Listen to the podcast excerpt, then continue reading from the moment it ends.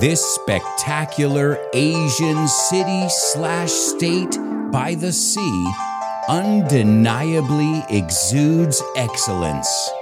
From its humble beginnings to its plainly prosperous present, get ready to roam around its surprising streets and chow down in its charismatic corners.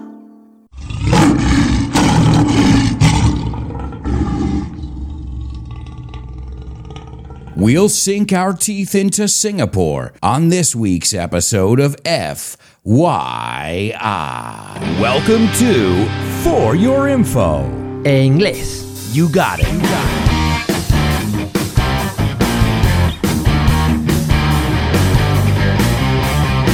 Hello, hello, hello, and welcome to another exciting edition of FYI For Your English, the topic-based show where even I learn about a new topic every week. Yeah, well, some of them I know more about, and as always, there are some that really I have no idea what I'm talking about. Now, today's somewhere in between. I've been to this place, so I can speak from firsthand experience, but I've called on a guest who I think can really give us the scoop. So I want a nice round of applause for a great friend of mine, Álvaro Quesada.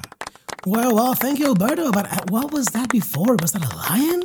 Well, I'm not going to lie to you. I'm not lying here. Oh, I see what you did there. Yeah, it was a lion. Isn't Singapore the lion city? Doesn't it? Well, technically it's supposed to be the lion city, but it's a mistake. Oh, there's never been lions in Singapore, ever at all. Yeah, I didn't see any lions when I was there either, and I'm not lying. If any, you would have seen tigers. So it's supposed to be the tiger city, but someone confused a lion with a tiger. They mix them up or they confuse them, sure. And they call it the lion city, but it's not a lion. Oh, so that is... Okay, so right off the bat... I'm telling you, we're debunking myths. Well, you know what? That's a roar. Call it a lion. Call it a tiger. Okay. It's a roar. The city is roaring. Roaring también con mucha vida, con mucha ebullición, no? Exactly. It's a jungle, but also it's part of the sea because it's an island, as you know.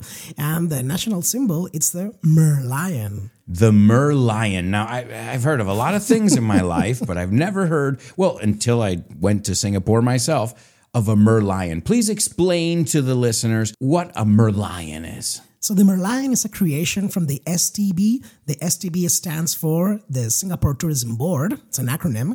Mm-hmm. And they created this like 20, 30 years ago. And they wanted to symbolize the union between the sea and the jungle. So they took the lion from the lion city and also the mermaid. So that if you mix a mermaid with a lion, you have a merlion. So the upper half of the body, it's a lion. But the bottom low, it's a mermaid's tail. Oh, so see... Already we've got some interesting lore. I love it. I love it. I love it. And now, Álvaro, I'm going to introduce you as a great friend of mine, as somebody who's even worked at Vaughn Radio. And true. I mean, we've worked even in Budapest together. Right.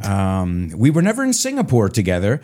Let me ask you this. You're a Spaniard. You're from Madrid. What the heck qualifies you to tell us about Singapore?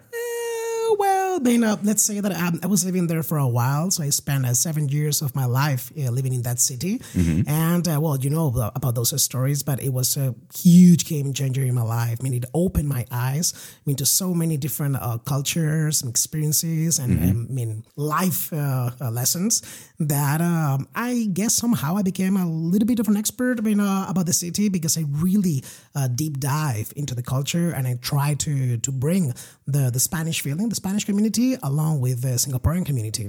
And how long were you there again? 7 years. 7 years. Well, it's normal. I mean, you're a guy who, if you go on vacation somewhere for 7 days, you know your stuff. Yeah, you're barely scratching the surface of the city. Yeah, but in 7 years, a guy like you, Álvaro, who knows his stuff, you like to be in the know, informado, con un poco de conocimiento know-how. De las cosas, some know-how to be in the know.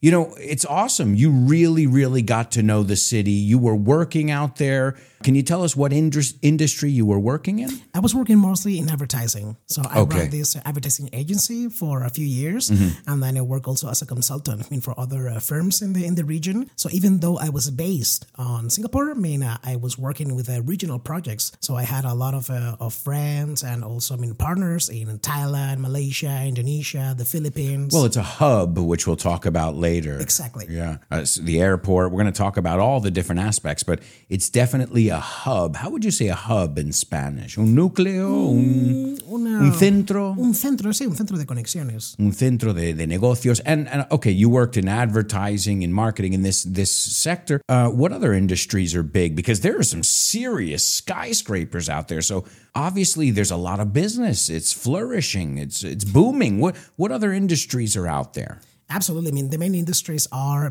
oil and gas and banking.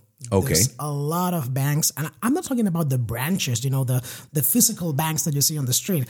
I'm talking about like corporations, like being there. Right, their headquarters, or at least in Southeast Asia, their headquarters. Yeah, most of them, they might not have other presence in Asia, but at least they have an office in Singapore, and that's the gateway for them, the opening entrance, to start to try to conquer, if it's possible, the Asian market. Well, for us, it was the gateway as tourists. We went out to Cambodia. We went out to a lot of other amazing places, Thailand as well. And Singapore was the gateway, as you said. So we're going to talk about how Singapore is a gateway. We're going to talk about how it's a foodie's paradise as well. It's called Singapore, but it's called Asia 101, which means it's the very, very beginning about Asia. If you don't like Singapore, just go back. But if you like Singapore, you can go to level 2. Well, it's Asia with a Western twist. It's got all the comforts of home, if you will. You can go there and have bacon and eggs, but that's not what they have for breakfast. Absolutely. It happened to me like so many times that I was traveling the MRT, which is the subway, the metro system there. Mm-hmm.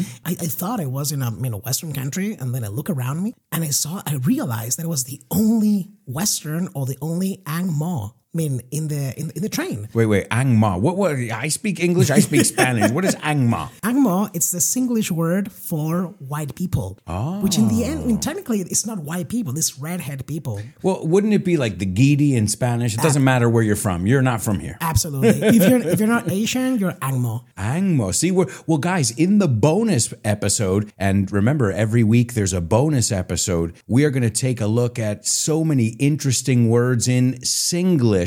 Yes, you heard correctly, in Singlish. Also, Alvaro's going to give us some tips, some places that you must visit there, and some nearby trips, because when you live there as well, you would maybe go to Vietnam or to Bali. So you're going to tell us about some of those connections as well. And we're going to talk about one of my favorite things, Changi, baby. And oh, yeah. No, Changi is not a dance. It's an airport. So if you guys want, you can join us in the bonus part. It's exclusively for patrons. But of course, if you just want to hear it and get a sample, contact me because I'd love to share it with you. Remember, if you want to become a patron, you can go over to patreon.com/Alberto Alonso and join our curious community. In fact, I want to take a second to send a shout out to all my patrons, especially my super duper students, Marta,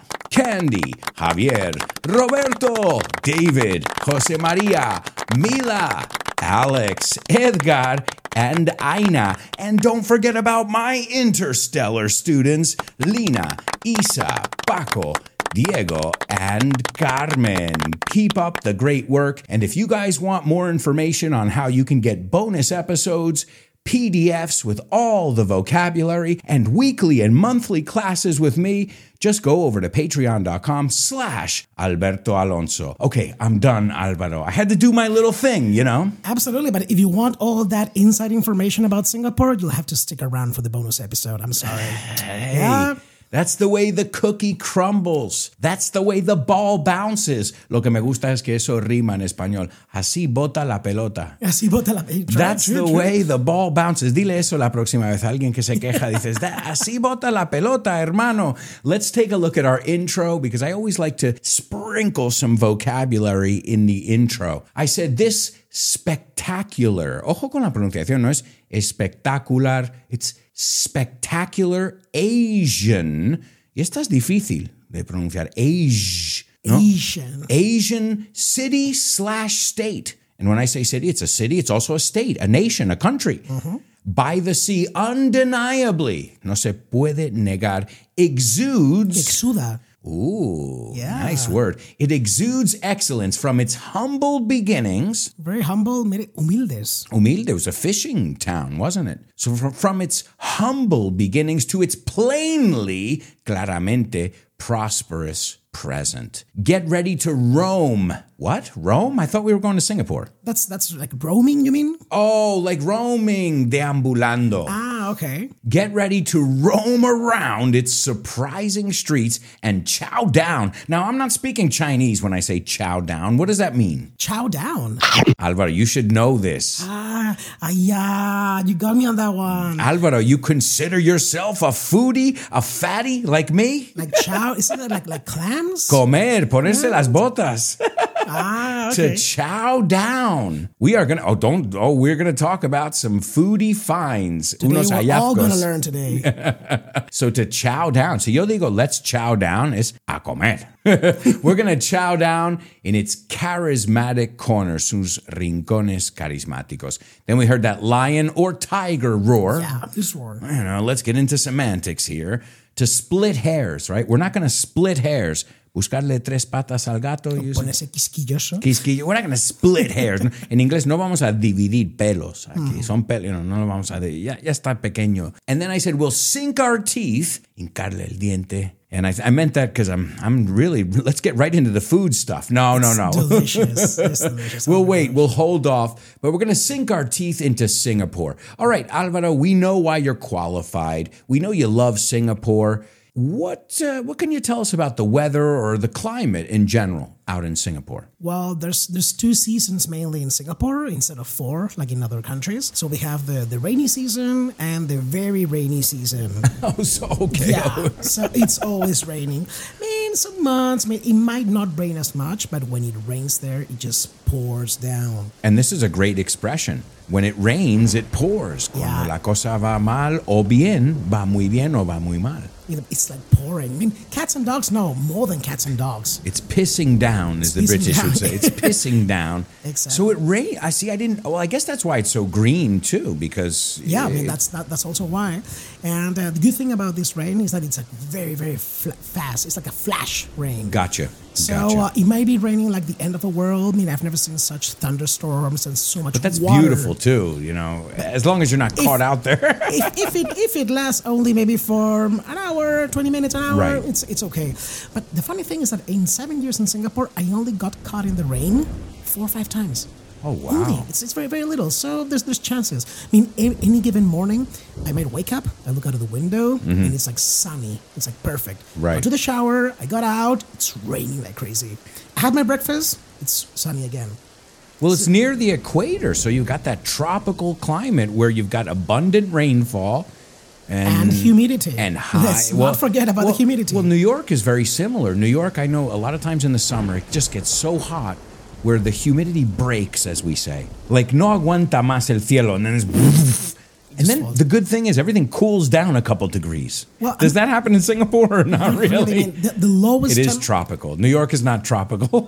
You have both extremes in New York, but in Singapore, the lowest temperature I've experienced, outdoors, it's 21 degrees. Oh, that's wow. The lowest. And people were wearing sweaters because they were cold. So imagine... I don't think they were cold. I think they were just trying to say, I got this sweater, I might as well wear it.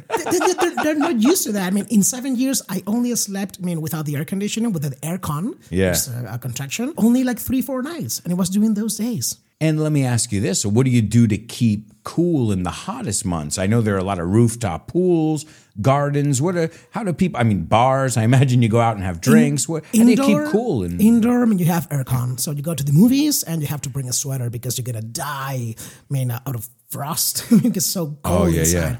But outdoors, you're going to sweat. Right, you're going to sweat more or less, but you're going to sweat. So the beginning when you get to Singapore, I mean, you're like very picky, like, ew, I don't like sweat. So when you want to hug someone, a friend, you just like high five. After a few months, you're like, what the hell? I mean, I'm going to give you a hug. Even though if you both are sweaty. Right. Just get used to it. Right, absolutely, absolutely. Well, that's cool though, but good weather, okay, it rains, but heat is good because, people are out and about, people. I mean, except 3 months in particular, I mean, from September to December, I mean, barbecue season, it's all year round. Oh, you want to keep going to food already, don't you? Yeah, I mean, I love barbecues, and that's one of my favorite things. You love food, period, like me. Okay, I love food and barbecues. That's why I'm surprised you didn't know chow down. We need to know that stuff. All right, well, before we go on, we're going to talk a little bit about the geography, the people there. Also, you did a lot of stuff in that 7 years, aside from making friends, doing business. Didn't you start a couple initiatives and things out there? Well, I'm a, what you say, antsy, like a culo inquieto. So when I got there, I mean, I tried to start getting to know the Spanish community. So the first thing that I did was one of the persons trying to impulsar, like to boost. To promote, to raise awareness. Yeah, the creation of the Spanish Chamber of Commerce, because we didn't have the... Cámara de Comercio, the Chamber of Commerce. Okay, yeah. But an official one, man. Oh, wow. One that is like recognized by the Spanish state, and that took many, many years because it's a very difficult thing. It's a political thing. But in the end, I managed to promote that, and we have now a Spanish community, a Spanish Chamber of Commerce. Guys, if you ever go to Singapore and stop by the Chamber of Commerce, thank you, Álvaro. I was just one of the promoters behind the curtain. Sure, behind the curtains. Sure. But another one that I was more in the front line was when my favorite team, and I'm sorry about that, Alberto, because I know you support Real Madrid, but I'm Atlético. Well, that's okay. That's all right. Somebody's got to be the losing team. Come on. Everybody loves the underdog. So, Atlético de Madrid came to Singapore. Not Real Madrid. They came to play a few... We go to the United States for some reason. But not Asia. I created the Peña Oficial, the official fan club of Atlético de Madrid, and it's called the Atlético de Madrid Singapore Lions. Well, if our friend Edgar, what's up, Edgar? He's one of our patrons. If he goes out there, well, he's got to look them up. Yeah, definitely. He's and if you go to Metropolitano Stadium, and if you go to the museum, you can see our flag there. See, so Álvaro, you are a go-getter. You didn't just go out there and eat food like I would do. I would just go out there and eat food, hang out, And meet people. And organize stuff. But you were doing like some stuff, man, like kind of like an ambassador of sorts. Yeah, the last thing that I did just right after COVID and before I moved back to Spain, it was to create the Spanish Association of Singapore, because it was that gap, bridging between the Spanish Embassy and the Spanish Chamber of Commerce. So this was... Cuidado, no chamber, chamber. Chamber of Commerce, chamber, not chamber, Chamber of Commerce. Que es igual que una cámara. Oh, the king is waiting in his chamber. Yes. So it was a Spanish association, and I did that in order to bring that social component for families living there. But I wanted to meet other Spanish people, and I was the vice president of that organization until I left. But I know that they're still doing great stuff over there. Awesome, dude. So you went there, you sowed some seeds. Sembraste unas semillas. Let's talk a little bit about the geography and the makeup of the people, because it's you'd think, okay, I had some of the greatest Indian food. Hemos vuelto a comida otra vez. See, here we go. That wasn't you, huh? Yeah, no, that was not my fault. Well, I'm talking about the population, and I was thinking about Little India, and then I went back to food. It happens. So Singapore, let's talk about the location. It's located between the Indian Ocean and the South China Sea, the very strategic South China Sea, and it's obviously in Southeast Asia, off the southern tip of the Malay Peninsula. In the Malacca Strait. That's right. The Malacca Strait. It is 710 square kilometers. Mm-hmm. That's if you add all the little islands that they have. Because I think they have around 70 islands. But the main island plus all the small ones is 710 square kilometers, which as a reference, it's smaller than the city of Berlin. Berlin has 900 square kilometers, and this is even smaller than that. But I would love to compare the GDPs. Oh, it's much different. The gross domestic product. I mean, no offense to Berlin here. Yeah, no, it's a way no offense, Berlin, but wow, Singapore is a powerhouse. It's a, someone said once that I love it. It's like, it's a beautiful city, but when you go there, you just miss one thing. You miss the country. Yeah. It's just a city. Because in Madrid, I mean, you can go out. But they've got great they make up for it really well because there's no countryside, so to speak. You're on a tropical island and not an island, but a tropical area. But they really make up for it. We're going to talk a little bit about the gardens by the bay and all these wonderful things that have made it a pertinent, a relevant place. Not just, the companies being there, but as a tourist destination. I mean, they did a hard work in order to position Singapore on the map. Because 10 years ago, I mean, it's like quoting air quotes, like nobody knew about Singapore, but now it's somehow much popular than 10 years ago. When I was in New York, I just remember hearing it, I think in rap song. I don't know, but I was like, I want to go there. It sounds like an amazing, the name, I don't know what it is. It attracted me. Now, what do you think the current population is? If I had to ask you now. Yeah, I think right now it should be around 6 million people. Exactly. 5,999,000. One guy just died. Oh, sorry. Around 6 million. Around 6 million. In 1950, 1 million people lived there. So again, talking about that boom from 1950 to now, the population has gone up 6 times. Yeah, and still they still have room. I mean, for growth because they have a lot of protected areas that they're not building houses. But I would say that it's already because of the size a little bit crowded. Okay, gotcha. Well, what about the makeup of the people there? How would you're sitting on the subway? Who are you sitting around? What kind of people live there? So out of those 6 million people, almost 6 million people, 4 are Singaporeans, as in citizens. Then we have 1.5 million that they're like either permanent residents or people that are working with visas, like I was living there. And then the rest is like people just passing by, either tourists or just people doing business temporarily. Okay. And out of those people, out of the Singaporeans, out of those 4 million, I think it's like 72%, something like that, is Chinese that immigrated from China, like 70, 80 years ago. They make up 3/4, according to the number I have here. So 3/4, like 70-something%. Yeah, it's not exactly 75, but something like that, 3/4. Malay is the next largest ethnic group. Exactly, with 20-something, and then a little bit. Indians is up next in third spot. Indians are the last ones. Oh, okay, so. The rest are Malay because Chinese, they immigrated to Malaysia, and then, they had pushing the Chinese community to the island. Gotcha. But also, too, like when we talk about Chinese, when we talk about Malay, this is not a homogenous community. They've all mixed. Exactly. So your father's Chinese, your mother's Indian. You don't know.